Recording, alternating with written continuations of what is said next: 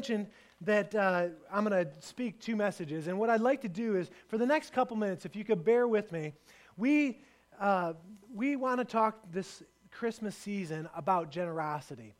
And uh, I want to talk about this for the next couple of weeks. But this week, as I was planning to, to bring a message about generosity as the main text, uh, the Lord was dealing with me about some other things as well that, that we're going to share here in a moment. And, uh, and so I wanted to just bring a, a short uh, snap of generosity. We know it's Christmas time, and we're excited about that.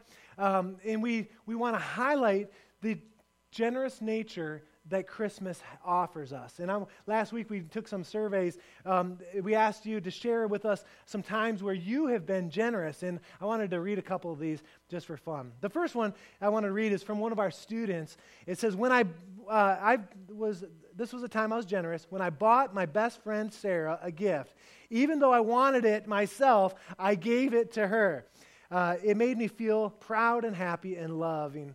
Uh, it wasn't even a holiday. I just gave it to her because I loved her. Isn't that cool? And one of our one of our students, one of our um, new members, actually did this. She it was a young lady. She said, "I bought diapers for a mother who could not buy them for her baby. I felt blessed because that very easily could have been me." Um, how have you been generous? Another one, a, a young family in the church, uh, said this they said a, family in the church with two kids were jobless and they were struggling. This was a few years ago. They organized a group of people who gave and went and brought a Christmas dinner and Christmas gifts for the entire family, and they bought them Meijer gift cards. We delivered it all secretly, signed the card I am your provider, and I love you. Jesus. Isn't that cool? And just a way that they were generous and stepped out of their comfort zone. And one other one wanted to, uh, we were able to highlight um, this person, they were in first service, but a young lady in the church said, Boy, her brother was out of town on a hunting vacation. Now, get this, guys. And uh, she was dog sitting um, and staying at his house. And she decided to be generous and cleaned their, his house from top to bottom throughout that week and uh, did everything on his to do list. And she said it, it felt nice to give back to him a small amount of appreciation for everything that he had helped her with. And it's interesting on the second question says, How have you received, been on the receiving end of generosity? She shared how her brother's been overly generous at the time. But I thought, man, it's so exciting when we get an opportunity to be generous. And at Christmas time, it is the perfect time for us to step up our game and to really consider what Christmas is all about. What does Christmas mean to us? And we, we, we can say, oh, well, Jesus is the reason for the season, or Jesus is all about Christ. And we, we believe that, but do we believe it deep down inside of us. We, we can ask the question well, why did Jesus come to earth? Well, he came to seek and to save the lost. We know the right answer, right? But does it move us to a point where we can be generous like Christ was? This, the verse I want to highlight this morning is John 3:16. You guys know it. For God so loved the world that he gave. He gave. God, he's the one that has led the way when it comes to generosity. It is the nature of God to give. Just think about it for a moment. Some of the things that God has given to us. He's given us freedom from sin, for, for forgiveness. He's given us grace and mercy and love. And how many of us need all those things? Think about some of the blessings that you've experienced maybe in your life. And we know that the nature of God is to give. And you know what? God gave first. He took the initiative. He stepped out. But it doesn't have to stop there. We don't have to just say, okay, God gave, that's great. No. The fun part is that we, as His people, we get to reflect the nature of God.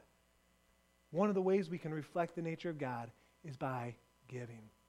The more we give, the more our lives will reflect and display the character and nature of God. I want that to sink in. I'm going to say that again. I want you to not only hear it, but internalize that. The more we give, the more our lives reflect, display the character and nature of God. And I don't care if it's we're giving money, like, like this family um, says, boy, uh, we gave a large amount of money, at least to us, to some of our friends who are going to China as missionaries. It felt amazing to be obedient to God and to be a blessing to them. Isn't that great? We can give financially. But you know what? It's not always financial financial gifts. This family said uh, they were able they, they were able to give of their time and their talent. They led a two day kitchen makeover for a Detroit single mom when they lived over on the Detroit side. It felt good to be able to bless someone that they had never even met. Isn't that cool? That you can give uh, of your time and of your talents.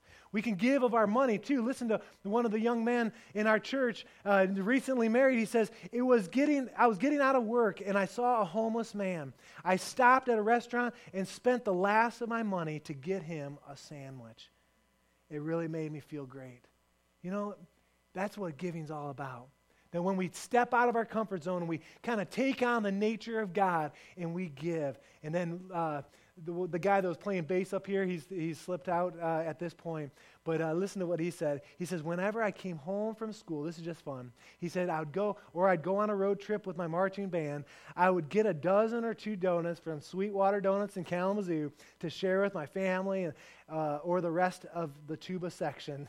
and then listen to what he said. He says, It felt satisfying sharing delicious sweetened bread with my brothers and sisters you know? And uh, Dennis, that was your son. And, uh, and just a, a great example of giving and how it makes you feel good. And it really does reflect the nature of God when we do that. Now, I want you to turn your Bibles to 2 Corinthians chapter 8.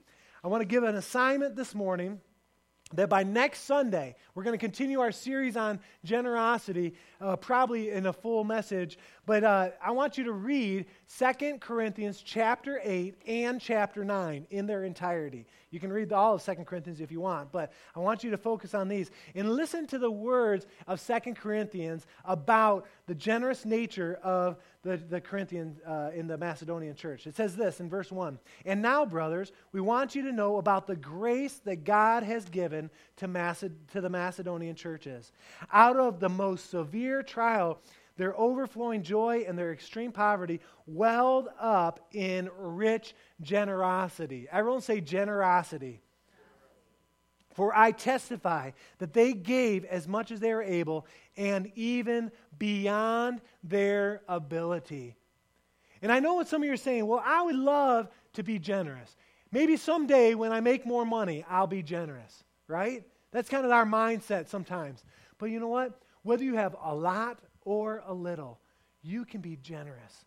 And there's many different ways that you can be generous. And we want to be a generous people because, again, it reflects the nature of God. Let's look at uh, 2 Corinthians chapter 9, the, the next chapter. There's a section about sowing generously in the seed time and harvest principle uh, in verses 6 through 10. But then let's look at what it says. Why would we sow to reap and to do all this? We give and it's given back to us. Well, it says in verse 11, You will be made rich in every way so that you can be generous on every occasion. And through your generosity, it will result in thanksgiving to God. See, when we are generous, when we give, it reflects the nature of God, and ultimately, eternity is blessed. And we get jewels in our crown that one day we'll be able to put on this heavenly crown and we'll be able to say, Thank you, Lord, for what we were able to do. And we will be wearing that for eternity. And I just want to encourage us that we can be generous. This morning, we're going to receive an offering, and we're encouraging you to participate in that offering, not only for tithes and offerings, but also um, for our Project Barnabas. And I want to explain it just for a moment. In your bulletin this morning, if you got a bulletin, there was a, a red card that basically is an opportunity for you to share with us what are the needs in your life. What are the things that are up against, what are you up against, and where could you use some extra assistance? And we want every family to, to fill these out. And if it's confidential, we will keep it confidential. And uh, otherwise, we are going to, by next week, we're going to give a list of the needs of the church and just kind of list those out. And we are believing that, that you're going to read some of those and say, hey, I've got a washer I could donate, or I've got an extra bed, or I've, I can fix cars and I could help with this, or I've got a little extra money, I could help with the bills there, or I would like to bless this family with Christmas gifts, or whatever the case might be, that we would do that. We are also asking for those of you that are able to give generously to our benevolence. That's how we fund Project Barnabas from the church side. And uh, many, many needs will be met this season because of your generosity. And on your giving card, there's a spot that says benevolence, or there's an other card, other um, uh, line on, on your giving envelopes that you can just put in there, Project Barnabas. And those monies will be spent this Christmas season blessing our families. And we're going to walk with them. And it's really supernatural. Miracles will be done in the next couple weeks that as we begin to gather the needs and then be able to respond in, in a generous way and say, boy, we, we can give in this area. And we're excited about that. And so we want you to participate in Project Barnabas. In just a moment, when the ushers uh, slide the offering plates in front of you, you can put those in there, and that will be very, very good. Amen.